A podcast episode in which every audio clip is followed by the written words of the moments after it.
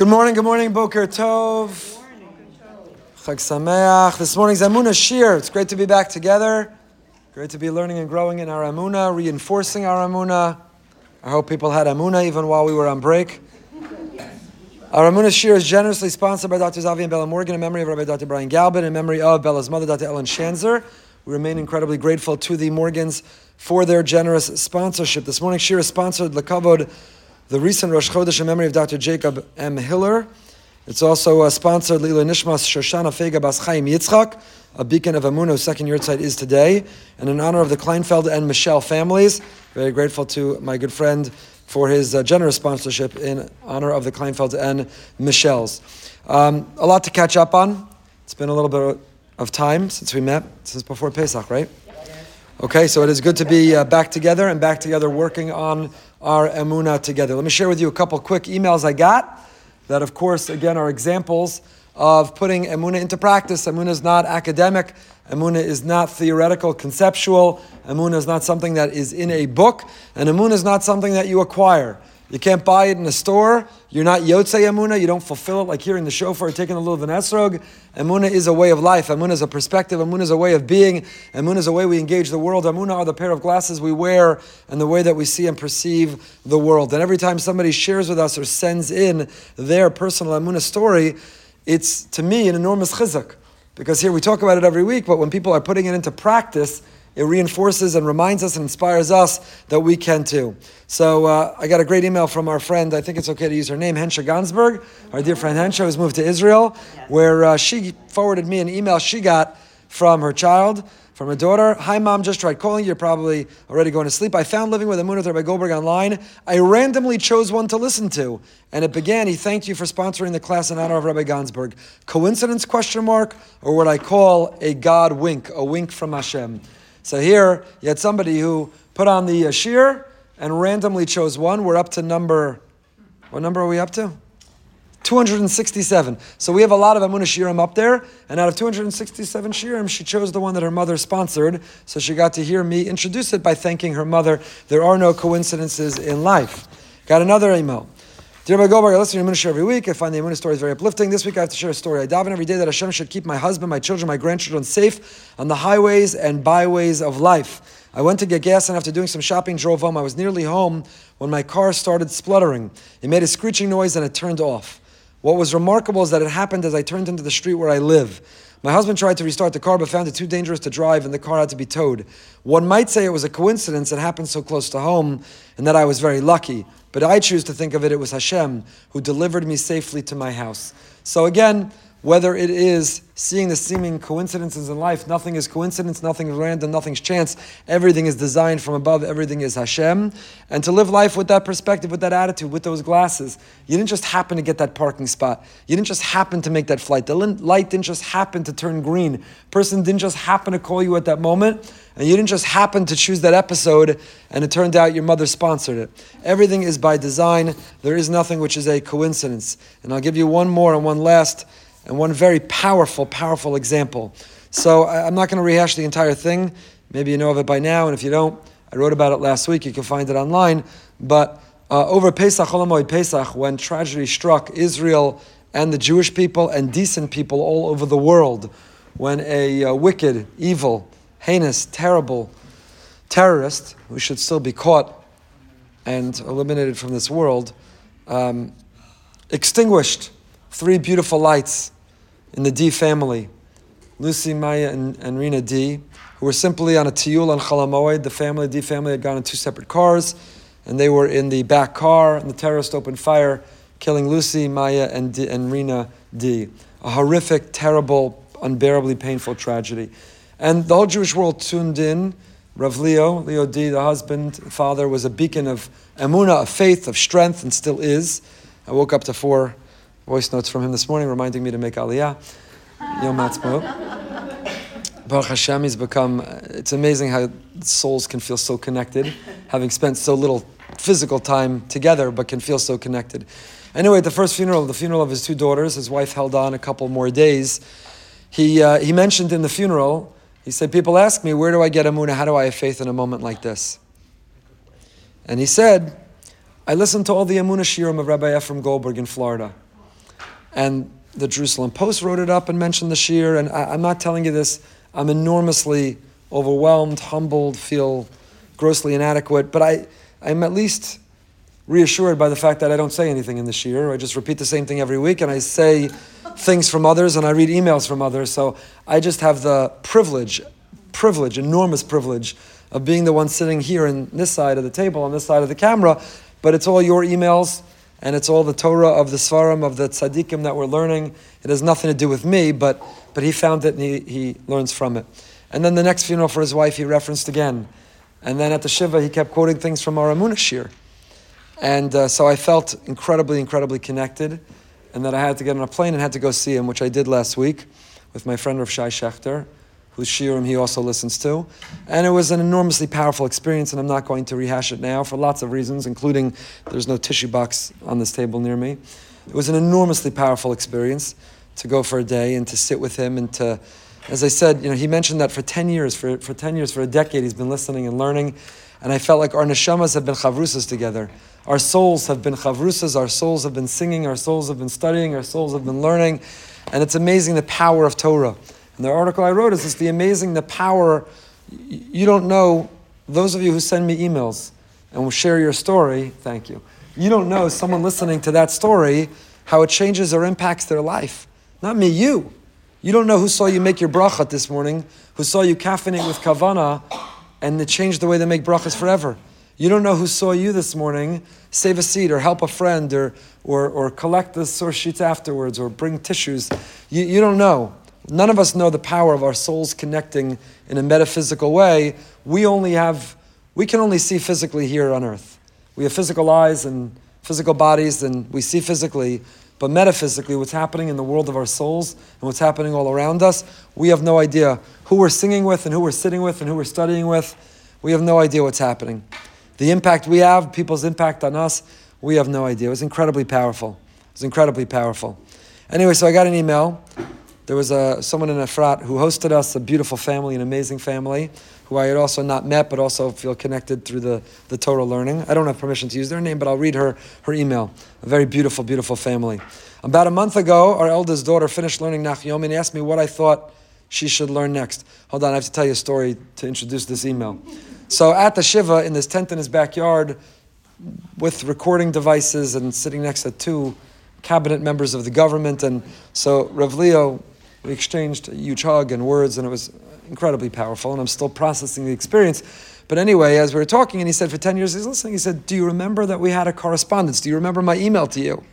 Now, in the rabbinate and in life, you have certain moments of truth where you don't have a lot of time to think and you have a decision to make, right? Like every time you meet someone and they say, Do you remember me? What's my name? You know, you have to decide which way you're going to go, and I think honesty is always a very good policy. So I said to him, Remind me. I didn't say no, I don't remember. I just said, remind me, remind me. And he reminded me of an email he had sent, and it was an email that I read in the Amunashir. He told an incredible story during Corona, during the lockdowns, when he was still trying to go visit his parents, and he was stopped in the country because he wasn't really allowed in.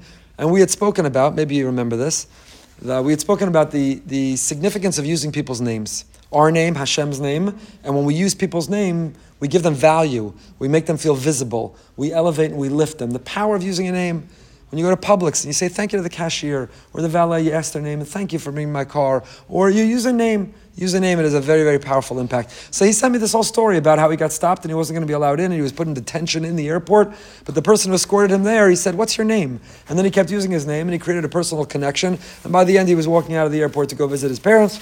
And the Amuna non coincidence part of it.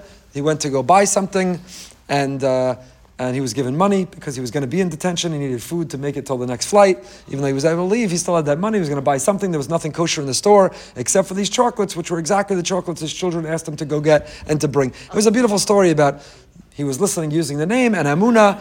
Hashem always has a plan, and the not coincidence of the chocolate it was a beautiful, beautiful email from Leo Dee. And I read it and I shared it. I didn't remember it. I'm embarrassed to tell you. I didn't remember it. So again, just another powerful connection of, of that story. So then I get this email. About a month ago, our eldest daughter finished learning Nachyom and he asked me what I thought she should learn next. I suggested she start listening to Living with Emunah Shiurim. She started from the beginning, and as Hashem would have it, she got up to the Shiur in which you read Rabbi Leo's Dee's letter today. And she sent me this email on the day of this Shiva call when I met her. So she got up to that episode where I read his letter on the day that I met him and that I was with their family. Anyway, there are no coincidences, is basically what I'm taking a long time to try to tell you. There are no coincidences, everything is from Hashem, and He's, he's messaging us all day. All day. When you think you randomly pressed play, and what you heard, there's nothing random. Everything is by design. The Helig Baal Shem says in the Mishnah Novos, Dam. If you know what is above you, ayin roa v'ozen shomas The simple understanding or translation of that Mishnah in Avos is, know what is above you. So ayin roa, know that, that you're being watched. Our generation appreciates this more than any that came before, because we are always being watched. There are satellites and Google cameras and Street View, and you're never, there's cameras in this, you're, you're being watched. We didn't understand this till this Mishnah made no sense until the modern era. We can relate to the notion that we're always being watched, v'ozen shomas, and we're always being listened to. The digital fingerprint that we're leaving online, and therefore what we do, it's all being recorded, and one day we're going to have to sit and watch the story of our life, every choice we make, everything we said, everything we heard, everything we did. That's the simple understanding. But the Helig Baal Shem, the Baal Shem Tov, interprets the Mishnah differently. Baal Shem Tov says, Da mimach. Know that there's someone and something above you. Nothing in your life is chance, nothing in your life is random, nothing in your life is coincidence. Everything is orchestrated, curated, choreographed. Everything is by design. Da malamala mimach. There's someone, there's something bigger than you. There's something happening around you. There's someone in charge of you. And therefore, ayin roa. What you see you were meant to see. Va'ozen shoma. So when you press play, what you hear, you were meant to hear. And chol masacha b'sefer nechtavim. Now what are you going to do with it? What are you going to do with it? You saw something, you heard something, say something. It's not just a security message, but you heard something, you saw something, do something is a Pirkei Avos message. It's a Chazal message. It's a Hashem message. It's a Torah message. It's an Amunah message. Don't turn away. Don't look away. Don't stop listening. What you see and what you heard, you're meant to see and what you're meant to hear, and you're meant to extract and take a message, and you're meant to react, and you're meant to grow and do, and meant to do something. So I, am not even sharing with you all of them, but how many times somebody sends me, I randomly put on one of the shiurim, and that day you said this that I needed to hear, wanted to hear, didn't want to hear. There's no randomness. That's true for all of us. When you get in that car, or you go on that walk, or you're starting to cook for that Shabbos, and you press play, what did you listen to? And why were you meant to hear that song, or that podcast, or that shiur, or that thing? Ayin roa v'ozen shamas, because dam alam there's someone and something bigger and above us. There are no coincidences. Everything is by design. And it gets us through. And we can lean on it. And it is our anchor. Now for the Dee family, and we daven for, they should have strength after this Yom HaZikaron. His daughter wrote a beautiful, beautiful article, powerful, painful article. Her connection to Yom HaZikaron until now, what it meant, and now how she never thought or see herself as one of those families. It's powerful. It's painful. It's painful. But that family demonstrating Emunah and so many others. I mentioned yesterday in the Parsha Shiur, Acharei Moshe B'nai Aaron. The Jewish people's story is Yom HaZikaron into Yom HaTzmut, is going from Acharei Mos to standing up and to going forward and going weiter in life with faith. What's our next mission? What's our next message? What are we meant to do next? That's our story. That's our story. How can, how can you get through anything without Emunah? How do you do it without Emunah? You got to live with Emunah. Emunah is our anchor. And as we mentioned on Shabbos Hagadol, that's the other thing in the I told you, I say nothing new. As we mentioned, as we said, as I previously, as I like to repeat, how you keep coming back, God bless you. So, the coffee must be really good.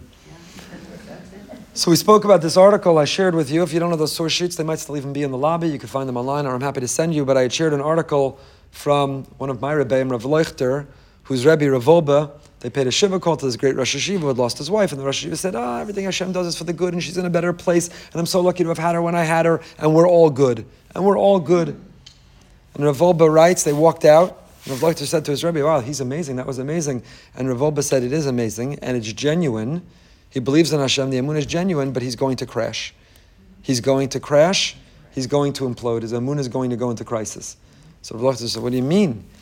And he said, Because when you suffer loss, when you grieve, when you're in pain, when you have a crisis, when something's hard, whether the magnitude of what the Dee family or something much more insignificant and inconsequential. But when you're going through something hard, Amunah doesn't mean to ignore or pretend or mask or numb.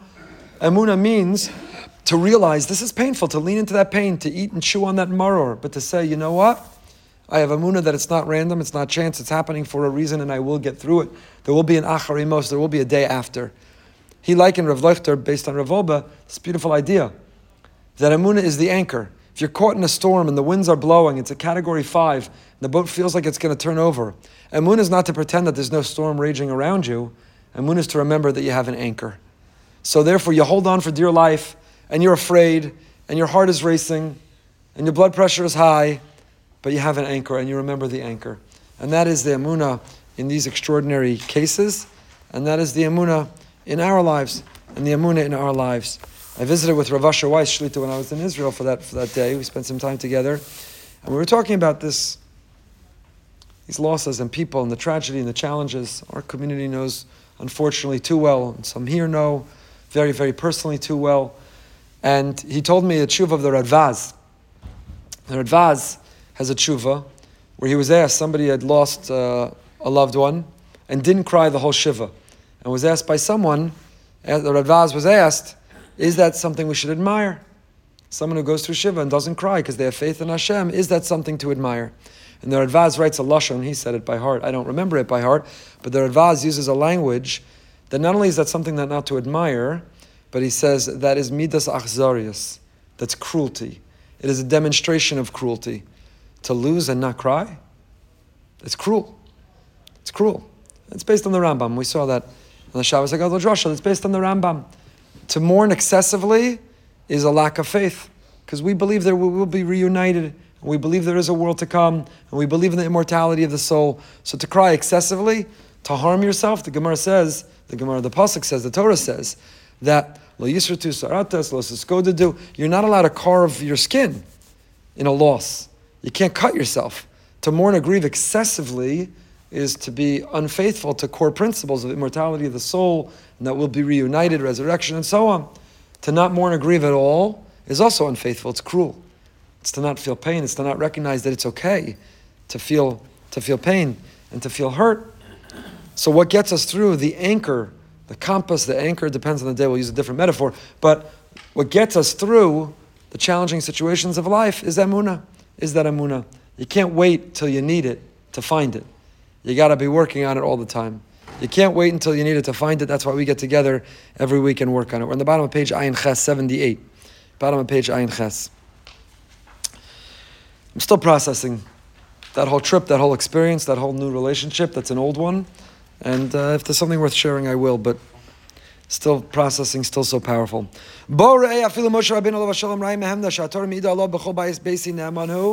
See where we are. We're learning Rav Gamliel Rabinovich. Bottom of page t- of Ayin Ches 78, Tiv HaEmuna. Rav Gamliel, a great Makubal in Yerushalayim today, Shlita. Rav Gamliel, a great sage and Kabbalist, and a great Jew and a great individual in Yerushalayim today. I've never met him yet. I hope to one day, especially now that we're learning and sharing his Torah. His whole series, Tiv HaEmuna, Tiv HaShabbos, Tiv HaTorah, Tiva, is the whole series. He's a prolific author and a, a special, cheerful, positive, has not had an easy life either. You know, maybe I'll share in the Amuna group. Did I ever do it yet when we started learning this? An article, Shpachar Ami, I forgot where, about Rav Gamliel and his life and his attitude and his approach. It's good to know about him. We're learning him. You can also go online and see pictures or videos of him. His Torah will then come to life because he's, he's living. He's living. He's living through the Torah we're learning and he's biologically living. He's actually, he's living. So his Sefer Tiv Amunah Gamliel, he writes, Borei, come and see, Afil Moshe Rabbeinu, the great Moshe, Raya Mehemna, our faithful shepherd. Shatorah Meida Allah, that the Torah testifies about him. B'chol Beisinamanu. Hashem doesn't say that about you and me. Hashem doesn't say that about everybody. In all of my household, He's faithful. He's reliable. He's dependable. He's dependable. Not for now, but if you need a Sheva Brachas Torah, what do we wish every couple? How do you end every Dvar Torah to Sheva Brachas when you can't figure out how to stop talking? You say, and may the couple build a Bayis Neman B'Yisrael. Was meinst du Bayis Neman B'Yisrael? Everybody knows that ubiquitous expression, but what does it mean? May they build a Bayis Neman B'Yisrael. What does that mean? It's pretty, if you, if you translate the words, a faithful house. So you got this couple, maybe young, maybe not so young, and it's a beautiful Sheva Brachas, and you're ending it by saying, and may the two of you never cheat on each other. Mazel Tov. and may the two of you always be faithful. No, that's the way you're ending it. Bayis Naman, I can't be what Bayis Naman means. That's not what Bayis Naman means. So what does Bayis Naman mean? What's Bechol? So maybe look at these words. Bechol Beisi Ne'amanu. Hashem turns to Moshe Rabbeinu and he says, Bechol Beisi Ne'aman. Ne'aman means reliable, dependable, predictable. I can lean on you. You'll be there. You'll be there. Loyal, fiercely loyal, dependable, reliable, loyal, consistent. That's what it means. B'chol Beisi Ne'aman. And that's what we wish for them. Should be consistent and reliable and dependable and faithful and faithful. So Moshe Rabbeinu, whom Hashem says about, he's b'chol beisi ne'eman, af even though nevertheless, Amr b'gemar, the Gemara Shana says, chamishim shari bina nivru ba'olam, there were 50 gates of wisdom that are created in the world, v'kula nit Moshe chasar echad, and Moshe was given access, he was given the key to all 50 gates of wisdom, minus one. I'll do the hard math for you, that is 49, very good. Shenemar, v'tachasreo me'at me'elokim. Pasuk in Tilim Parachaf, Kapitel uh, Ches, Kapitel Ches says, "Vatachasreu ma'at me'elokim." You're a shtickle less than God. In other words, we're great, we're elevated, we're prominent, but v'tachasreu ma'at me'elokim, a little bit less than God. V'tam zem bnei she'ilo ya Moshe Rabbeinu masik shleimas hadas shluv lo yatzorach le'emuna. Turn the page, ayin Tes. Why? Moshe Rabbeinu He's Rabbeinu in perpetuity. Forever he is known as Moshe Rabbeinu. He is collectively forever our teacher. He is Rabbeinu forever. And yet, he wasn't given the 50th key. Only 49. One door is closed. Why did Hashem keep one door closed for Moshe? Why not? B'chol Beisi Neman. Reliable, dependable, fiercely loyal, faithful. So give him the 50th key. Let him go in the last door. Let him access all this wisdom and all the truth. Why did he hold back? Says Rav Gamliel, you know why? Because if Moshe had access to it all, he wouldn't need Emunah. He wouldn't have to take that leap. There wouldn't be anything that he showed that he was leaning into. And without you needing to take that leap, without that expression and demonstration of faith, without that last, I'm in, I believe, I'm working, I accept, then you can't have dvekas.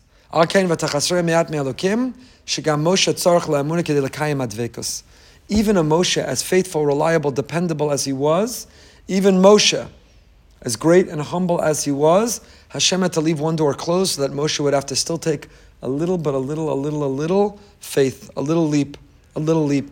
Why was that necessary? Why couldn't he have access to it all, all the truth, all the evidence, all the proof? Why not? Because without faith, there is no relationship. You need that last little bit, that amuna for dvekas, to cling, to connect, to surrender, to submit, to practice bittul, to nullify. You need that faith.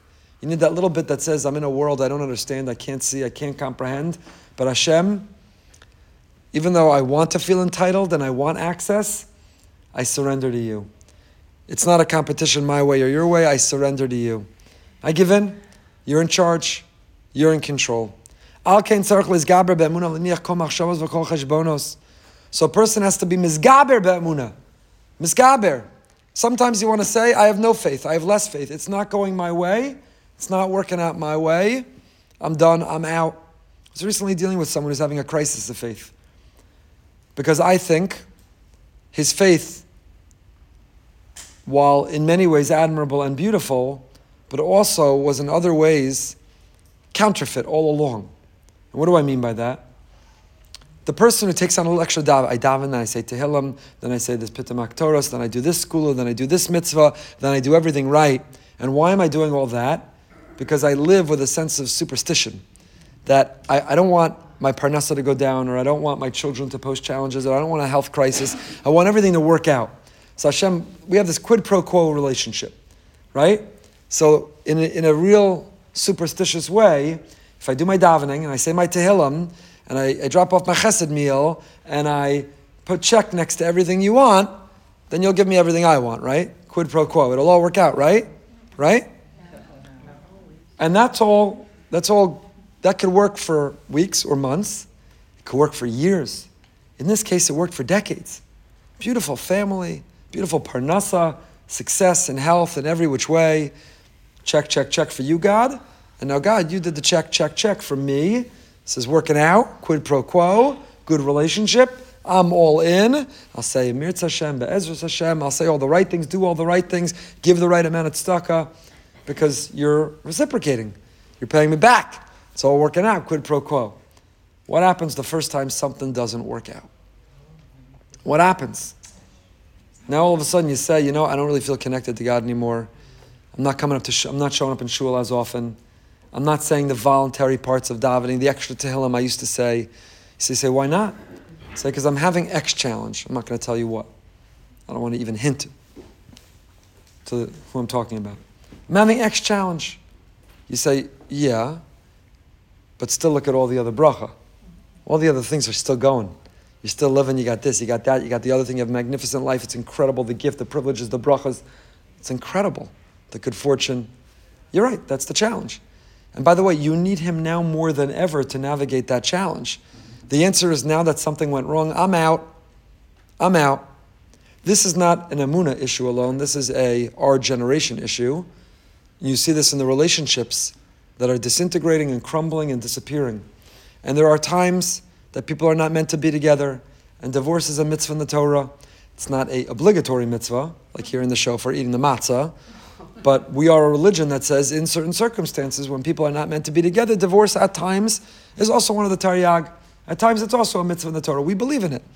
However, this enormous spike in the broken engagements, broken marriages, my children tell me among their friends, do you know how many young people are getting divorced after incredibly short periods of marriage? And some of them they didn't mean to be together, and much of it is a wake up call to the shidduch dating system and how long they date. There's a lot of things you could extract from it that we should be learning from it. But there is a wholesale phenomenon going on in the world today in a disposable society which says the first time I run into a little bit of friction, I'm out, turning in the car, turning in the phone, turning in the house, turning in the wife, turning in the husband, turning in the children. It's dispos- I'm done. Disposable. I'm done. I don't like it. It didn't function properly. It's got a scratch. I don't like it. I'm out. The first scratch, turn it in. Disposable. I'm done. I'm out. And this attitude, which in some ways is a beautiful world we live in, that we are able to get a new car every few years and upgrade and update your phone all the time in your technology. And we want to then project that onto people. Let me, we ask our spouse, Where, where's, how can I turn you in for a newer model? How can I upgrade you? Because you're nagging or you're difficult or you're not responsive or you're not helpful or you're not. Where, where's the upgrade? Where's the, you know, you get the alert like software update available? Yes. Where's that on you? I'd like to go to sleep. Usually on your phone it says plug it in, right? It gives you that option. Plug it in, and while you're sleeping, it'll upgrade to the newest software. Next, you know, version 7000.2. So you tell your spouse, I'm going to sleep. What can I press that when I wake up I can upgrade to a different version of you? And if I can't, sayonara. I'm out. It's a huge challenge in today's world. But relationships take work. And the fum tzara agra, the more work you put in, the more reward you get out. The richer the relationship, the more rewarding the relationship, the more real the relationship. You know, that, that young couple, I meet with them before the wedding, and especially if I'm speaking under the chuppah, I like to ask them, what made you what made you fall in love? Or what made you decide you want to spend the rest of the life with them? Now again sometimes they met each other three times. Like i'm not really sure. Could you ask my mother i'm not going to get into that right now. My mother fell in love. She read the resume. She told me to date she told me to ask to propose. She told me ask my mother why we're in love with her. I don't know. Okay ask the dating coach why we're in love. I'm not really sure. I'm not again i'm leaving out my editorial right now on the on the system which needs a lot of work. I'm leaving it out altogether. But you know, a couple who genuinely have actually have some feelings, you ask them, and they look and starry-eyed, and it's beautiful, and the lo- it's nauseating, and it's in the room, and it's right. You know, and then they come home for Pesach and their siblings are like, you got to talk to them. I can't be around them.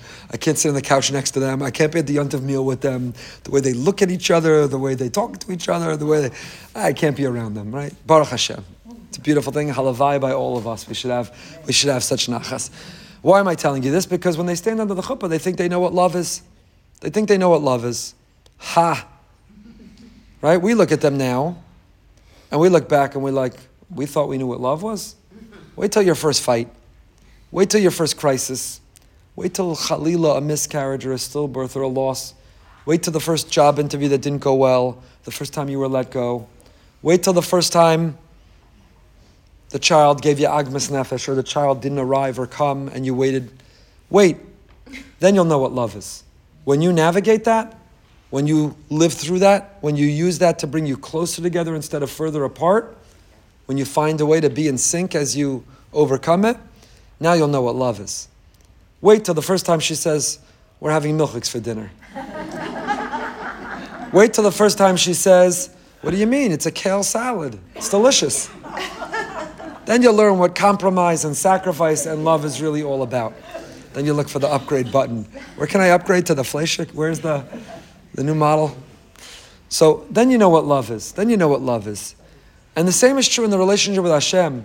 You can't come back from seminary or a year in Israel. You can't come back from whatever stage of life that you discovered Hashem in the Emunah Shiur and you're on fire and it's all hunky dory and it's all going well and smoothly and everything's great because you got the quid pro quo. I started going this Emunah Shiur. I listen every week and I say Baruch Hashem and I think about Hashem all the time and now my life is amazing. We're all healthy and we have parnasa, we're making simchas and boom, you hit a wall. And what happens now? What happens now? What happens to the Dee family when they wake up and they went from a family of seven to a family of four?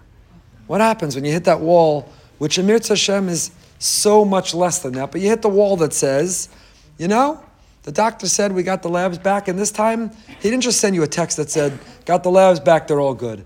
He said, come see me on Tuesday. And there's not something that you're fighting for your life, but there's a medicine you have to take, or you have to be more careful eating that food. What happens when the teacher calls you and says, with your child, I think we've discovered some learning issues or behavioral issues. I think the child's struggling socially to make friends.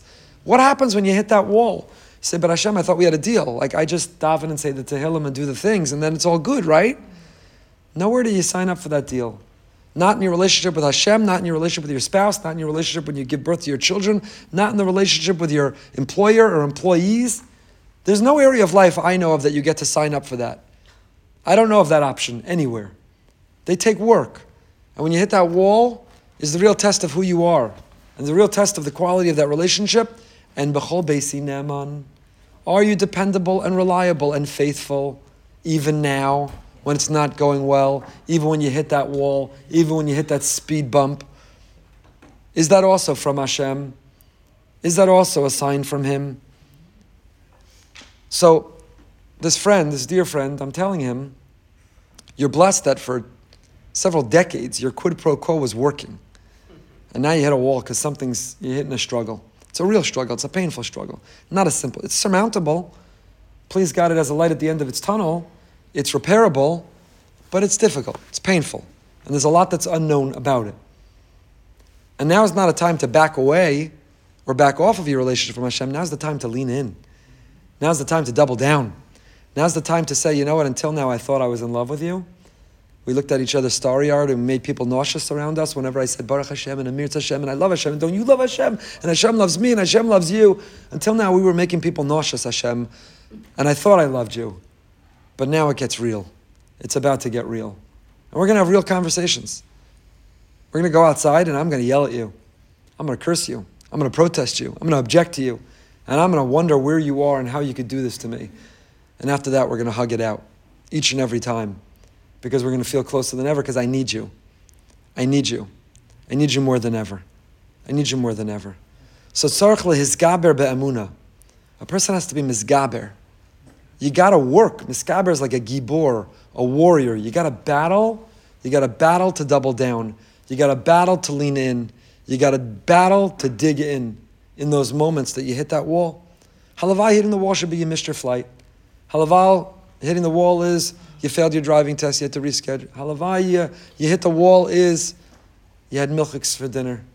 Halavai, you hit, that's, that's not simple. Halavai, you hit that wall. We had milchiks the other night. Baruch Hashem. Halavai, you hit that wall. What? No, no, we went out for milchiks the other night. Do you remember?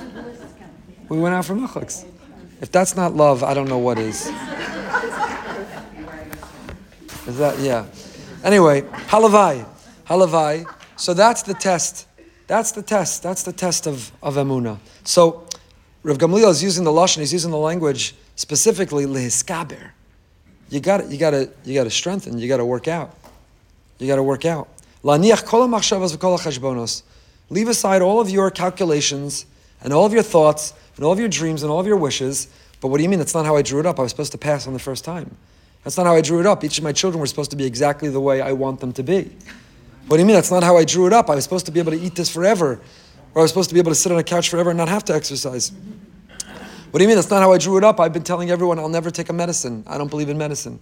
What do you mean? That's not how I drew it up. I was supposed to be able to upgrade my spouse to the software to just make them change and to become what I want in them. What do you mean? That's not how I drew it up. So you have to lahaniach, you have to be willing to abandon and relinquish and let go of those thoughts and those dreams and that fantasy that you control the world. Ulahamin be'emunah shlema and believe with a full faith, kilo chafetz Hashem lamitenu lo lakach miadenu ola umincha v'lo haviyanu halom ein ze ela kilo kalu rachama v'chol machshavasav aleinu latova lachayasenu lefanav kayom hazeh. Kadosh Baruch Hu loves us. Everything is by design. Everything is with a purpose, even when we don't feel it or don't understand it and don't have access to comprehend it. It's all His love and it's all for us. And it's all by design. He wants to redeem us. And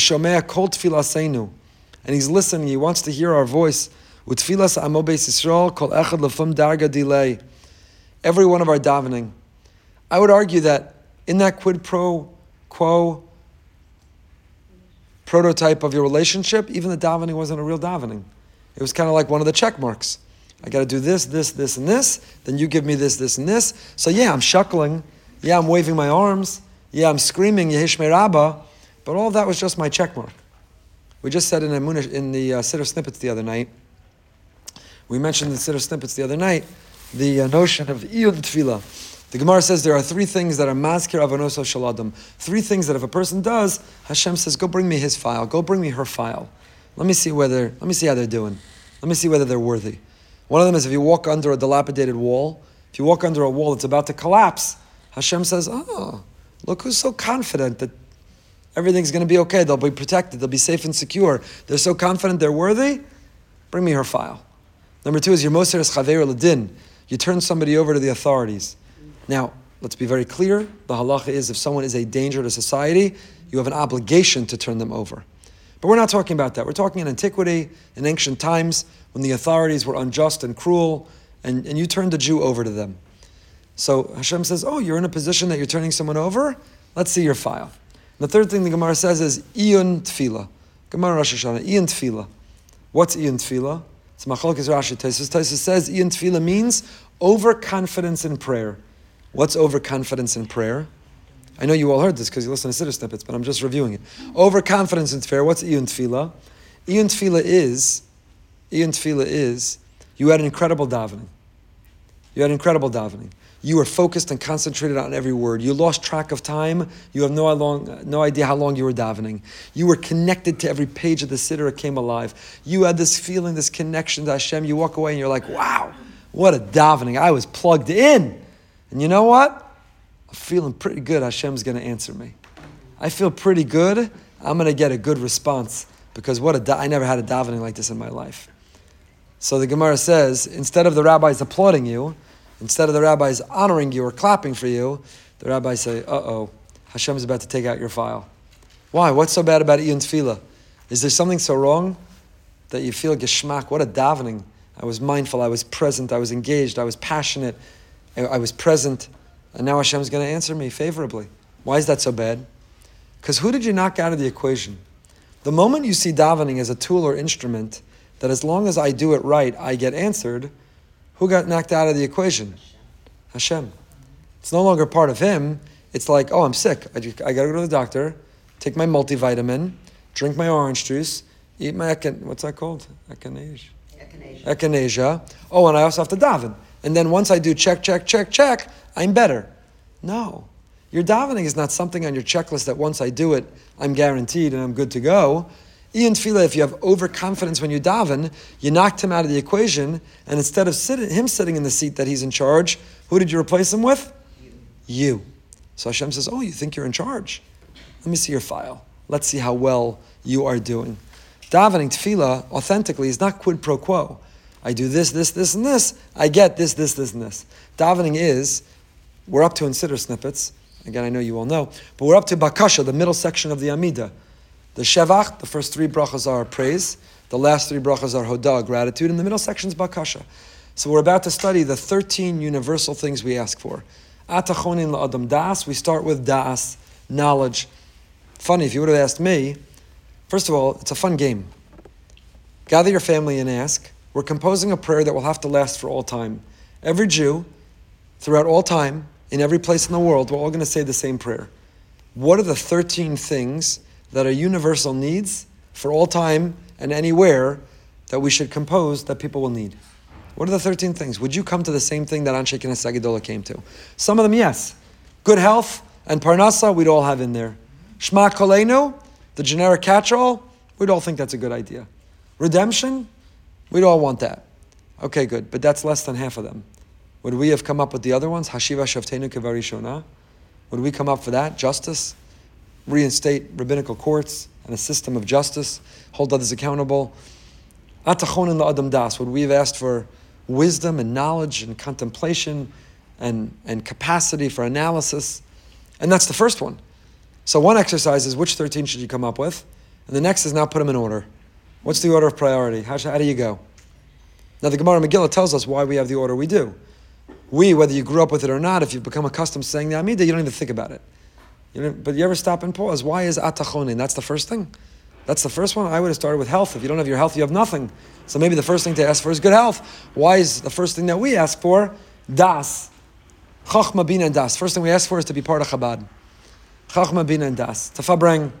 L'adam das. Let's fabreng. Chachma bin and das. Why is that the first thing? So Bakasha, this is the middle section, and the introduction is when we're talking about this, Iyun Tfila. Do you know why we go through this Bakasha section? And by the way, we're going to do it at Mincha, just daven Shachris. And at Mincha, we're going to go through these 13 universal needs. And a few minutes after that, we're going to go through them again at Marav. Okay, got it. We got it. Why, why do I have to keep repeating it? I told you what I need. Now supply it. Quid pro quo. I do for you. You do for me. We're good to go. No? Why do I have to keep really repeating it? Are you so arrogant and egotistical that you need? I, I once did the funeral of a major Hollywood celebrity's father. And in that context, we had long conversations about Judaism. And his main reason that he doesn't believe, he doesn't practice, he doesn't pray, is he said, it's amazing that such an accomplished, award winning, household name, brilliant, hilarious person could be so unsophisticated and foolish in his thinking. But he said, I don't believe in prayer because I don't want to talk to a God who's so arrogant and egotistical, he needs the whole world to tell him every day how great he is. That's why I don't pray. So we had a long discussion about that and how wrong he is. How God tolerates our prayers. He doesn't wait for them or want them. It does nothing for God that you praise him, I promise you. He's infinite, you're finite. He's immortal, you're mortal. He's omnipotent, you're pathetic. Your praise, not you, me, I'm pathetic. Your praise means nothing. For, I promise you, it does nothing for his ego. He, he's willing to tolerate it. He's, he's, he tolerates it graciously, not because it does anything for him. So why are we praying three times a day? You just did it at Shachris, we'll be back again at Mincha. Mincha, see you at Marav. After Marav, see you again tomorrow morning at Shachris. Why? Because it's an exercise in this Emunah. We keep coming back and saying, you know, all day I'm going to take initiative. All day I'm going to try, I'm going to work, I'm going to fight. All day I'm going to act like it's all dependent on me. But three times a day I come back and I tell you, Hashem, but I know it really is all about you. You know, they say, work like it all depends on you, and pray like it all depends on Hashem. Work as if it all depended on you. Take initiative. Try and work as if it all depends on you. Fight like it depends on you. But then pray knowing it all depends on Him. It's not a contradiction. It works together. So three times a day, because I'm so busy working and fighting and trying and taking all that initiative to solve my problems and the world's problems, I could easily get confused to think who's in charge? Me. So three times a day I have to come back and remind ourselves, because that's how pathetic I am. Three times a day I have to come back and say, I know I'm fighting out there like it's all me, but Hashem, I know it's all you. I know it's all you. So the Bakasha, this middle section, is all a reminder, an exercise in humility, in submission, in surrender, that will never be guilty of Iyun Tefillah. I'll never be overly confident and pretend it's me. I'm going to be a Gibor, Lizgaber Be'amuna. Hashem, no matter what's going on around there, when I take these three steps forward and now I'm with you, I know you're, I got it. I'm going to wrestle with you. In Shema Kolenu, I'm going to yell at you. I'm going to protest. I don't like what you're doing with this one. I don't like what you're doing with me with this. I need you to heal this. I need you and want you to work on that. But after we wrestle a little bit, I'm going to give you a big hug. And I'm going to know what love is. It's not back in the days when we were starry eyed and nauseating. I know what love is. Love is now when I wasn't happy with you, but I stuck with you. Love is when you weren't happy with me, but you took me back anyway. That's tshuva. That's the relationship with Hashem. I wasn't b'chol besi ne'man. Between Shacharis and Mincha, I wasn't so besi ne'man. Remember at Shacharis when I promised I would never speak Lashon Hara again? I would have kavanah when I make brachos. I would learn all my free time. Well, I'm back at Mincha to tell you I didn't do any of that. Not only that, I said some of the wrong things. I looked at someone and watched some of the wrong things. And I'm back to tell you I'm going to try again. And you know what, Hashem, you know what love is? Love is that I wasn't so basing that Naaman, but you took me back anyway. Because real love is we're working through it. We're sticking with each other. We're fighting for it because it matters. It means something and it's worth it. That's Amuna. That's this journey of Amuna that we're on. It fluctuates, it has ups and downs. We learn this together. Ratza v'shov, kadam va'achor, panim va'achor. We learn this. But it need to be mizgaber. We have to work hard, work hard, and to realize that whatever's happening, it's from above. Shameh, he listening to our tefillas, he wants us. Kedisa B'Zohar Kadosh, as the Halig Zohar says, we'll end with this. Rabbi Shimon teaches, Bo re'e kama chavivin Yisrael, the Zohar is in Aramaic, but we'll read the translation, the Targum in the bracket, and we'll end with this. Come see kama chavivin Yisrael, lifnei HaKadosh Baruch Hu, she'en lecha shum am v'lashon b'chol amei ha'olam, There's no nation, there's no people. Hashem welcomes and wants and invites and listens to our tefillos like no one else and nothing else.